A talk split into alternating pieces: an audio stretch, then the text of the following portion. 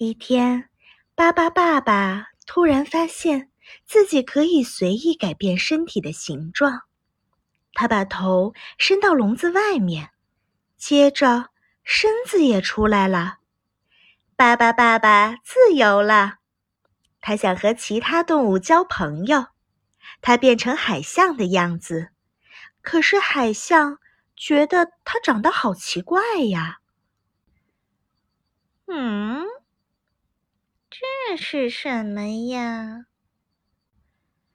它变成火烈鸟的样子，可是火烈鸟觉得它不够漂亮，于是它又变成单峰驼的样子，可是单峰驼说它不喜欢有人陪。